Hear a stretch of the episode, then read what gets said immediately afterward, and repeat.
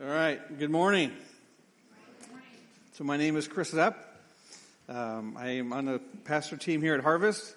I am not the senior pastor. This is not my full-time job. So if you'd give me a little bit of grace this morning. See Grace? See how I worked your name into that? So, okay. Hey.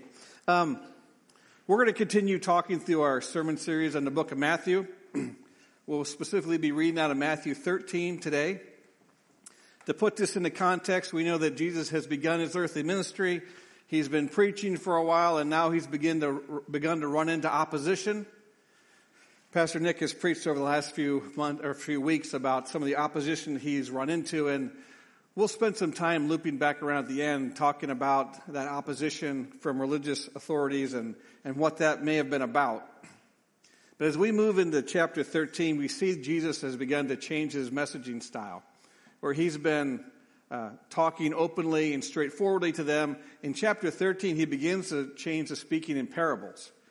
And next week, Pastor Nick will talk a little bit more about why he moved to parables and what's the reason for that. Um, but for this week, we're going to specifically talk about the first parable he tells in Matthew 13, which is the parable of the sower. So if you'll get your Bibles out, we'll start reading in Matthew 13, verse 1. Before we do that, let me just pray real quick before we read his word. Um, Heavenly Father, Lord, thank you so much for giving us your word. Um, I pray that your Holy Spirit would be here with us. You promised to send him that help us to learn all things, to understand things. So, Lord, I just pray that your Holy Spirit would be with us in each of our lives as we read through your word. Amen.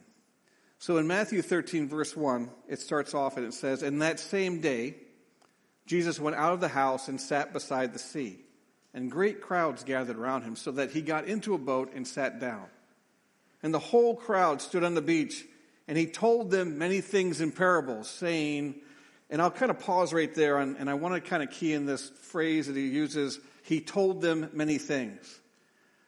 One of the things that Jesus did when he came to earth is to tell us who he is, to point us to the Father, to explain to us the, the message of the kingdom, to tell us truths about who we are. And he looks out and he sees these people and he gets ready to tell them many things. And I love the fact that God has recorded the many things that he tells them in the, in the Bible because just as Jesus is telling them many things, the intent is that he tells us many things as well through this message. So if I stop and think we've referenced this this year, we, we've had so much noise and chatter and information, misinformation. Everybody seems to have facts and their own story to tell. Can you imagine these people actually get to sit down and hear truth? Or stand there and hear truth? When we read this about Christ's authority, we don't have to determine does Jesus have X number of degrees after his name, whose side he's on, does he belong to a particular political party? We know that when we read about Christ in the Bible, when we read about what God has written, that is truth. Now, the people listening to Jesus at this time, they, they're not quite sure who he is and what he's talking about. They're still trying to figure out who he is, but we know him to be the author of truth. That he is just and righteous and he has our best interest in mind. If I were to find out, in fact, that Jesus was going to come to Des Moines and he was going to tell us many things, I'm not going to look at the calendar and see if my calendar happens to be open that day. I know that I will clear my calendar. I'll find out how do I get there, where's it going to be. I'm going to get plenty of sleep the night before so I can stay awake. I'm going to be there early, getting a seat, have pad and paper in hand. I'm going to have my phone ready so if he puts up any overheads or PowerPoints, I'm taking a picture of what the author of truth has to tell me. I would be paying attention. Having said that, um, I know that reading has become a bit of a lost art form or a lost discipline. Um, well, at least reading more than 175 characters at a time, or maybe seeing a, a meme and something neat that some celebrity is saying. But we have the audience with Jesus every time we open His Word. Anytime and all the time. We can hear truth. We can hear what Jesus says when we open God's Word. I don't have a reason, you don't have a reason to say, well, I just, I can't find the time or I just don't feel like reading his word. I will tell you, yes, you can. This is truth. In today's confusion, in today's language where everybody seems to be running their mouths, the people around me, my family, they don't need to just hear my opinion of what I think about a topic. You and your family and the people around you, they don't just need to have you telling what your opinion is on something. What they need is for you to be in the Bible, to be learning the truths of God, to study them, meditate on them, pray about them, and then when chaos is around them, you can speak truth to them of what you're hearing in God's Word. If God took the time to write this down so that we might know Him, maybe we should be in this a little bit more. Learning truths, learning many things. So, instead of me rattling on, let's go back to reading what many things Jesus said in Matthew 13. I'm going to start off in verse 3. And he told them many things in parables, saying, A sower went out to sow, and as he sowed, some seeds fell along the path, and the birds came and devoured them.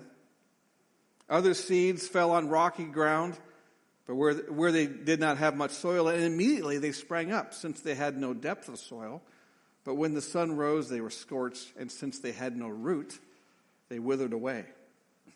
Other seeds fell among the thorns, and the thorns grew up and choked them. Other seeds fell on good soil and produced grain, some a hundredfold, some sixty, some thirty.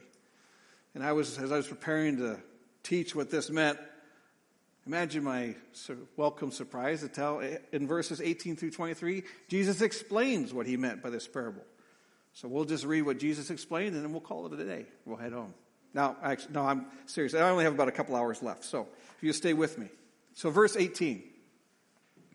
Jesus explains to those people who hung around to say, what did you mean by that?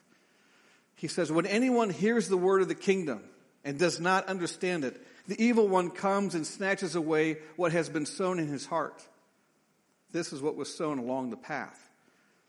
As for what was sown on rocky ground, this is the one who hears the word and, and immediately receives it with joy, yet he has no root in himself, but endures for a while. And when tribulation and persecution arises on account of the word, immediately he falls away. As for what was sown among the thorns, this is one who hears the word. But the cares of the world and the deceitfulness of riches choke the word, and it proves unfruitful. As for what was sown on good soil, this is one who hears the word and understands it. He indeed bears fruit and yields, in one case, a hundredfold, and another sixty, and yet another thirty. Hear then the parable of the sower. In this parable, we have a number of different elements. We have the seed, we have the sower, and we have the different kinds of soil. The seed is described as the gospel or the, or the gospel message, the message of or God's word, the kingdom message. It appears to be a simple seed, but it contains the power to change people's lives. The sower could be Jesus sowing a seed, but really it could be anybody who's speaking the word of God to other people who are sowing that message. And then the soils really are the hearts of people, their reactions to this. We spoke about Jesus advance, advancing his kingdom, and he gives us in this parable a picture of how that's going to go, both then and now. The gospel word will be preached, and there will be people who hear that message that understand it, for whatever reason they reject it.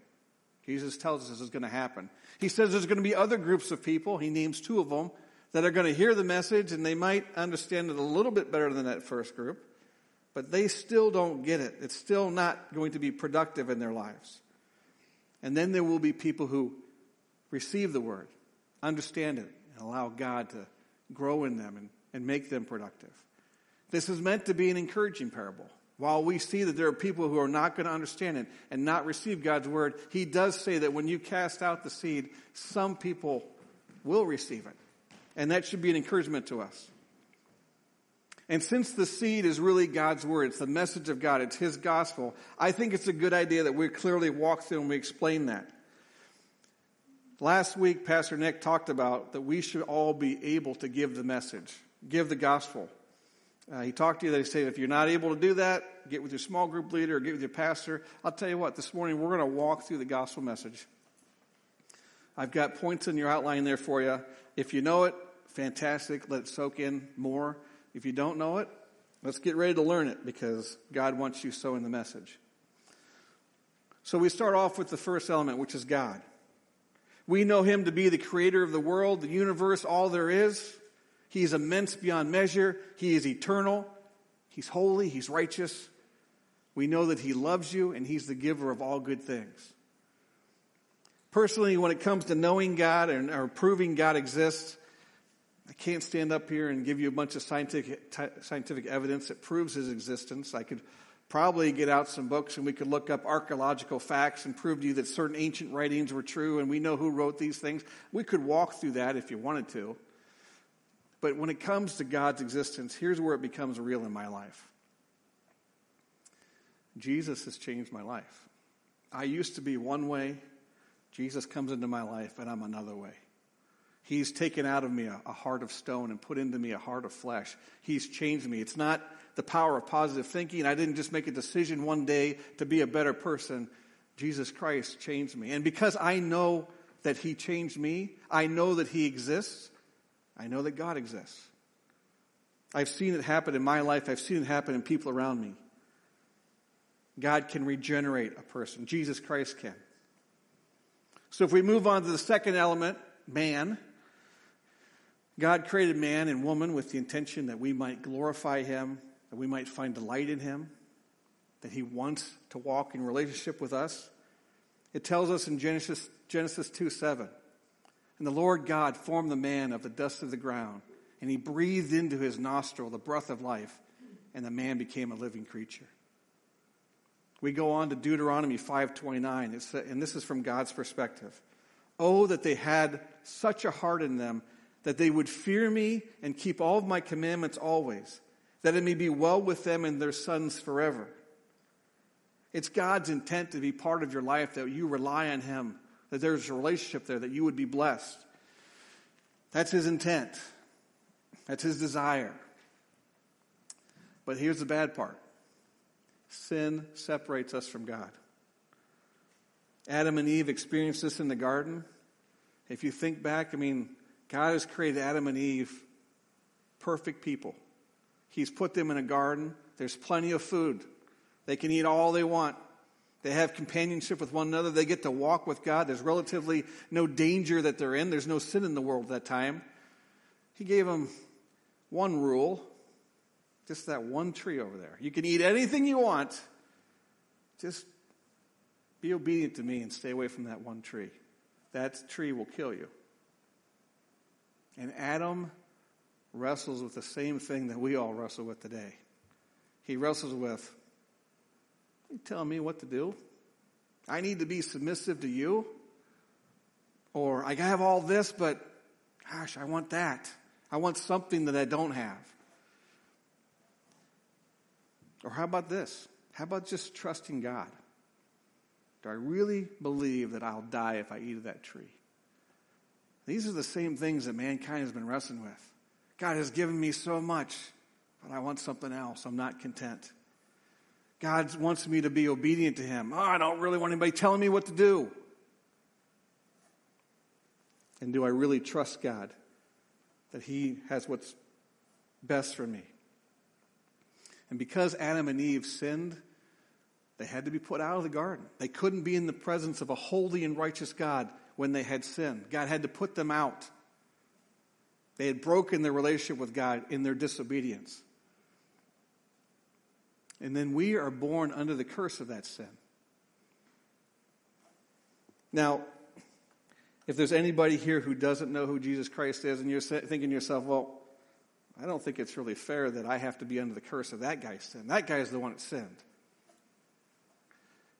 Even if we could take the doctrine of original sin and set it aside, which we can't, by the way, even if we didn't consider that, let's be honest between you and I. We are sinners. We sin all the time. Tens of thousands of sins between us and God. How about things like uh, lying, coveting, pride, stealing, hating, lust, and the list goes on and on and on and on of the sins we've committed, the sins we continue to commit. We're dead in our trespasses. We cannot do enough good things to make up for the sins we've done. We can't settle accounts for them. We stand condemned before a holy and righteous God. Romans 3:23 says for all have sinned and fallen short of the glory of God and Romans 6:23 says that the wages of sin is death. What we deserve for our sins is wrath from God and death. That's the wages. That's what's just and righteous. It's not God being unfair. It's God saying, that's what you earned. And not only have we sinned, we were slaves of sin. The picture sounds bleak. It's bad. All mankind deserves death, eternal separation from God. We can't earn our salvation. What then are we to do? I had a young guy I was talking to last year, and he's listening to this, and he's like, well, well, if we've all sinned and we're all separated from God, does that mean we all go to hell? We all, there's no chance of being with God? Well, hang on. So here's the deal God loves us. God wants to be in a relationship with us, but yet we've broken that relationship with Him. We're separated from Him by our sin, and we can't do anything about it. So that's when God steps in and He has a plan to rescue us. He sends Jesus. John 3:16 says that God so loved the world that he sent his son he sent Jesus. We're going to celebrate his birth in about a month as a baby coming into this world to grow and to live and be tempted by everything we're tempted of. And that every time he was tempted, he chose God to point us to the Father, to live a righteous life, and that we know that in the end, Jesus is going to go to the cross. The wrath that's intended for me, the wrath that's intended for you, that should be poured out on us because we're sinners, Jesus takes on himself. If you recall, if he's righteous without sin and the wages of sin is death, he doesn't deserve to die. But yet he goes to the cross, stays on the cross, takes God's wrath on him, the wrath that's intended for us. Here's some verses that talk about that. Romans 5 6. For while we were still helpless, at the right time, Christ died for the ungodly. Romans 5 8, but God demonstrates his love for us in this, and that while we were yet sinners, Christ died for us. So, really, these are the facts. We've talked about the who, the what's, the why. How do we get to this situation? God, man, sin, Christ. But here's the thing that people need to lean in and listen to. And I say this to anyone out here who's never heard this message here in the audience or maybe online who've never heard this message. I want you to know what these facts are. But I'll tell you what, I believe that there are a lot of people who have gone to church their entire life. And they would say, Oh, I believe in God. Oh, I, I know about sin. I know that Jesus died on the cross. They would say they know these things. Going to church doesn't save you. Knowing these facts doesn't save you. You've probably heard Satan knows all these facts. He knows who God is. He knows what sin is. He knows who Jesus Christ is. But Satan ain't saved. So it's not enough to just know these things. The Bible tells us that we need to respond to the free gift. There has to be a response from us. It's a free gift, but we have to respond. Here's the two things that we need to do. And I don't mean to make these too simple, but I do want you to understand it's possible. The first thing we need to do is we need to confess our sins to God. We need to understand that we stand before Him as sinners, eternally separated from Him, that we are dead in our sins and we can't do anything about it, and that we need to receive Jesus' death on the cross as payment for my sins. We need to do that. We need to confess that to Him. Then the Bible goes on and says, say that we need to receive Jesus Christ as Lord of our lives. This isn't just a get out of hell free card, right? Oh, I stand, I, am not convicted by my sins. No, we need to choose Lord Jesus. To no longer continue to go down the path that we're leading, but kind of do an about face repent of that life of ourselves and follow Jesus Christ. You'll hear people described as receiving Jesus Christ as the Lord of your heart, the Lord of your life. It could look as simple as this. It could be in a heartfelt way going before God. God, I know I'm a sinner. I know I deserve death for my sin. I know I can't save myself. I need your son's payment for my death, for my sins on the cross. And then, Jesus, I, I ask you to be Lord of my life, to be my, my Lord, to be on the throne of my heart. If you pray that heartfelt prayer to God, He tells us we can be adopted. I want to point out a couple verses. Acts 16, verses 30 through 31. And then he brought them out. And, they, and, they, and, and the captor says, Sirs, what must I do to be saved? And Paul tells them, and they said, Believe in the Lord Jesus Christ and you will be saved. If we confess our sins and receive Christ as our Lord and Savior, we can stand as adopted children of God. John 1:12 says as many as received them he gave the right to be called the children of God even to those who believe in his name. And it doesn't matter if you've heard this for the first time today or if you've been sitting there listening to the, the Bible stuff your whole life. This is something that every believer needs to do with God. And if you've never done this, I implore you, let's get her done today. I also want to point out this. As I have talked this message out with people, I always run across, I'm just thinking of a couple guys in particular, who've looked at me and said, You know, that's a good message, but I have sinned too much. I can't believe that God could cover my sins. Or that they just could not believe that God could love them. And here's what I would tell them God is bigger than us. God's love is greater than our, us. His ways are above our ways, He tells us in Scripture. He promises the truths that I just laid out for you, He promises them in Scripture. He says that Jesus' death on the cross is sufficient to cover all your sins, even the ones you haven't even done yet. It is important to stand convicted of our sins, to know they are serious. That's important for these guys to do, for you to do. I mean, they were so bad that Jesus has to die on the cross for them. They are serious. But we have got to trust God that when He says, My son has died for the forgiveness of your sins, that we can stand before God innocent, regenerated people. That we should not put God in this little human sized box and say, if I can't understand it, it can't be true. The Bible clearly tells us differently. So that's the seed that Jesus is sowing. That's what we are to bring to the world in our great commission that he gives us. So let's look at the different soils, the responses to this seed. Soil number one is called the path. In verse 4, he says, As he sowed, some fell along the path, and the birds came and devoured them. He explains to us in verse 19 when anyone hears the word about the kingdom and doesn't understand it, the evil one comes and snatches what was sown in his heart, and that this is what was sown along the path.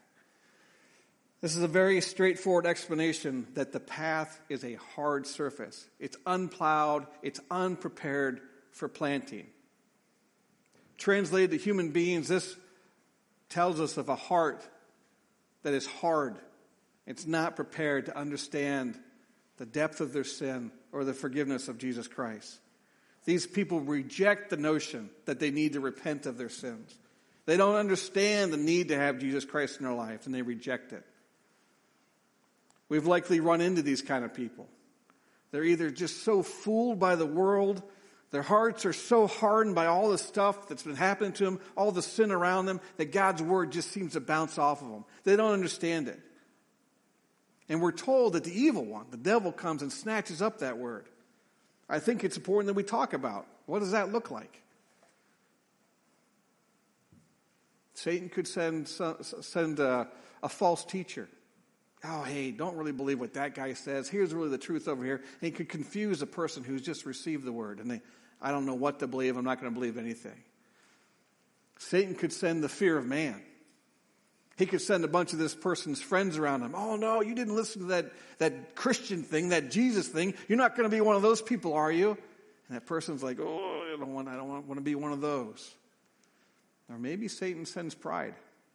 You don't need to listen to that. Maybe Satan sends the love of sin. Oh man, I really don't want to give up what I'm doing. I got to give this up to have that. Or maybe Satan sends procrastination. Oh, that's a good message. I'll do that someday. Whatever way Satan snatches that word, it's at least, Jesus says it leaves this person hardened and unproductive.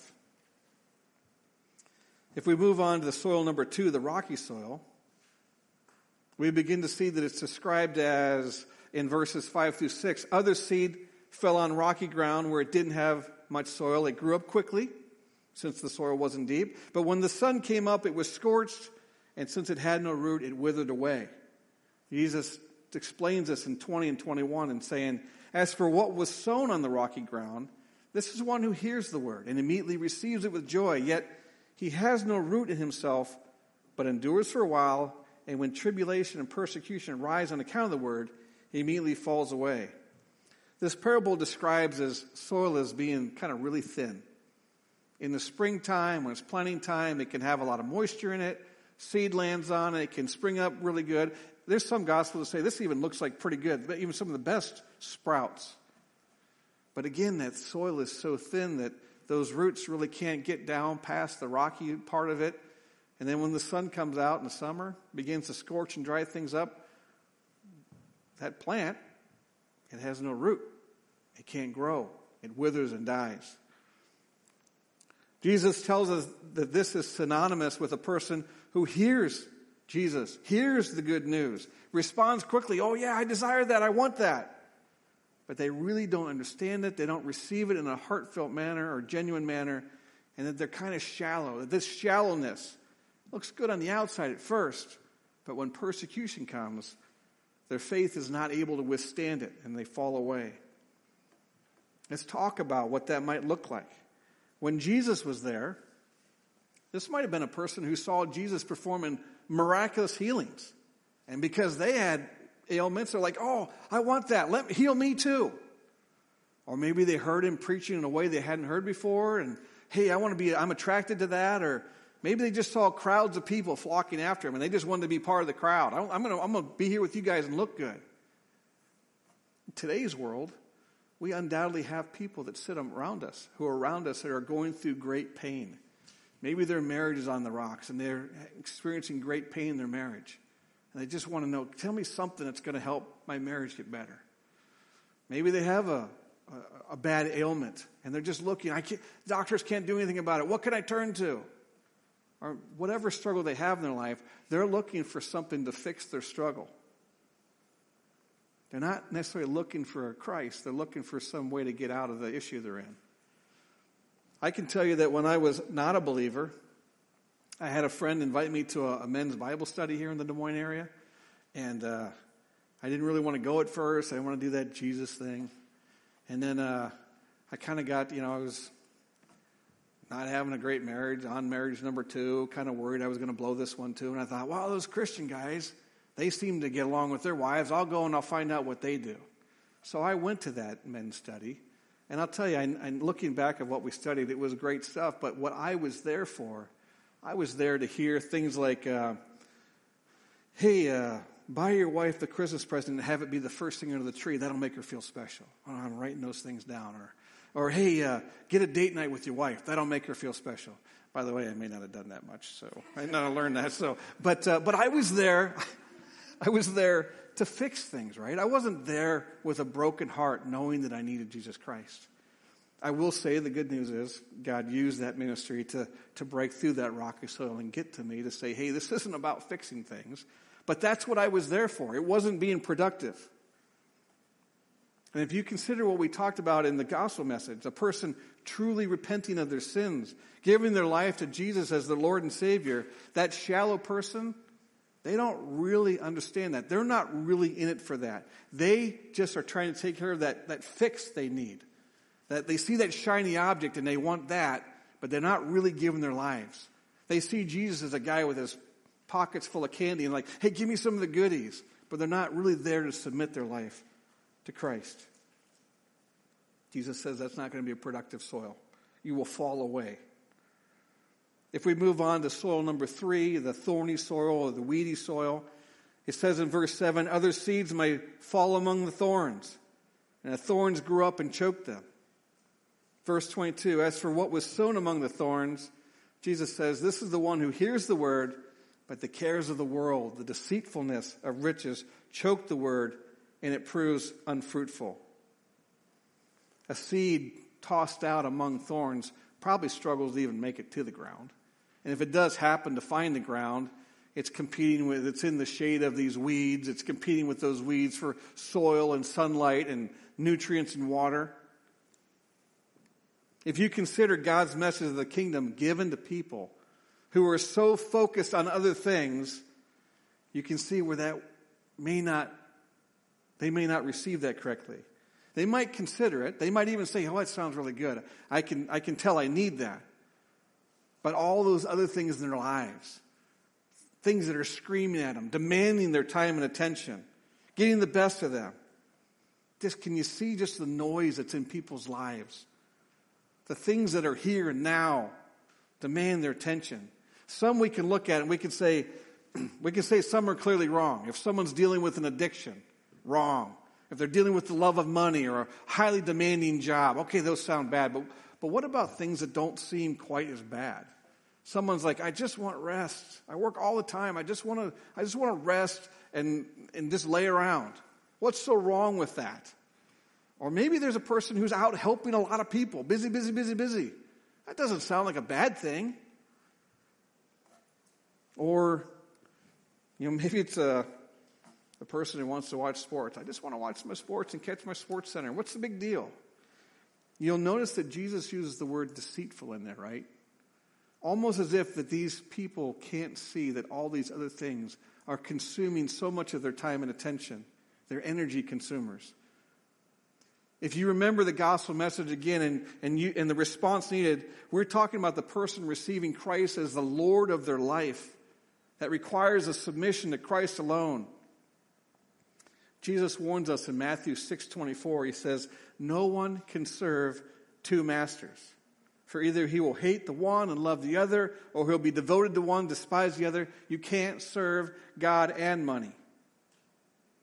A person hearing the gospel has to realize that all those other things are not going to save them. They have to come to the end of themselves and choose Jesus and Jesus alone. Jesus is telling us here that we can that people can have so many things in their lives be ruled by weeds and thorns and thus not live a fruitful life finally we get to soil number four the good soil other seed fell on good soil and produced grain some a hundredfold some 60 and some 30 he explains in verse 23 as for what was sown on the good soil this is one who hears the word and understands it he indeed bears fruit and yields in one case a hundredfold, in another sixty, and another thirty. This is indicative of ground that's plowed up. It's ready to receive seed. And when the seed is planted, that ground is tended, taken care of, and it becomes fruitful and abundant. This is a description of a person who recognizes their sins. They understand their need for Jesus as their Lord and Savior. It is true of the person who follows Christ seeks Him every day, dies to self, and put Jesus' needs first. I don't want to get legalistic and say, oh, you have to do X number of things every day to be a disciple of Jesus. I don't want to go there, but I do think that we as Christians can have an honest conversation to point out that there are a lot of people who call themselves Christians who really spend no time through the week with Him. They're not, they're not even sure they want to go to church. They can't find time to be in the Word. Why do I need to read the Bible all the time? Why do I need to serve other people? Can't I just do what I'm doing? I'm a Christian. I'll say the right things, but I don't know. Eh. I'll point out to you James 1, verses 22, 22 through 25. He says, Be doers of the word and not hearers only, deceiving yourselves. For if anyone is a hearer of the word and not a doer, he is like a man who looks intently at his natural face in a mirror. For he looks at himself and goes away, and at once he forgets what he looks like. But the one who looks into the perfect law, the law of liberty, and perseveres, being no hearer who forgets, but a doer who acts, he will be blessed in his doing. Blessed in his doing. Kind of sounds like he's saying he'll be productive in the kingdom, producing good fruit. This is a person who wants to know God, know what God says. has a desire to pray and be around God and seek God's understanding. This is a person who loves to think on the things of God and fills his mind with them. A person who wants to encourage other people. This is what God's telling me. Those are our different soils.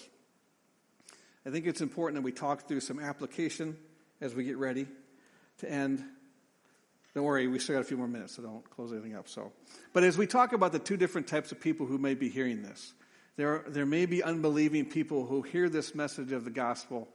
If that's you, again, I don't want to I don't want to go so fast over that. If you are not calling Jesus Christ your Lord and Savior, it's important that you hear that God created you, loves you, but that your sin separates you from God you can't be around God. You can't enjoy His presence today. And then, of course, afterwards, that He wants you to know that your sins have been paid for on the cross. That a person needs to receive Jesus Christ as a Lord and Savior, confess to follow Jesus. If you haven't done that, come talk to me afterwards. If you're listening online, get a hold of our church and let us know what God's doing in your life. For the people that are in the room or listening that are believers, this isn't just about the gospel message to the unbelievers. I believe that Jesus is telling believers, you've got a lesson to learn about through these parables. I got three things. One, a believer can be closed and hard hearted at times.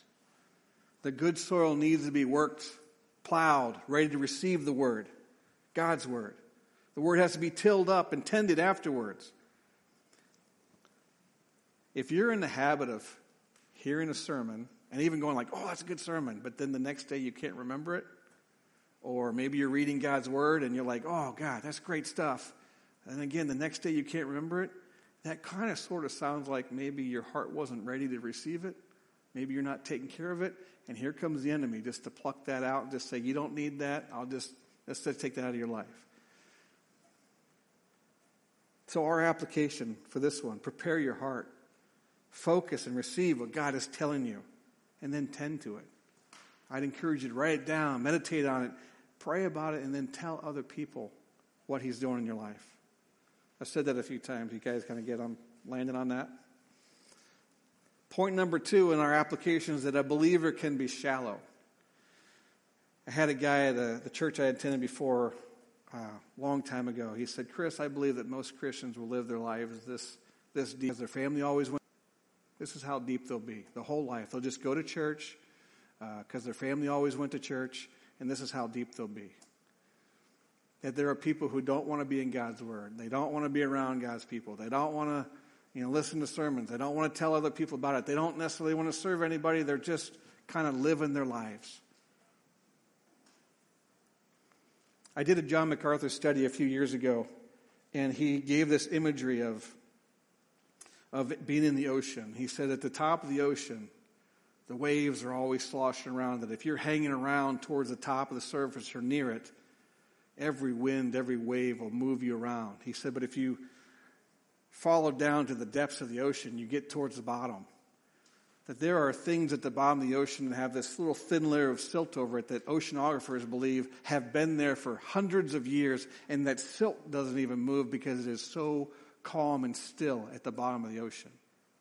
There might be a tidal wave or a hurricane in the surface, but at the depth of that is calm and stillness.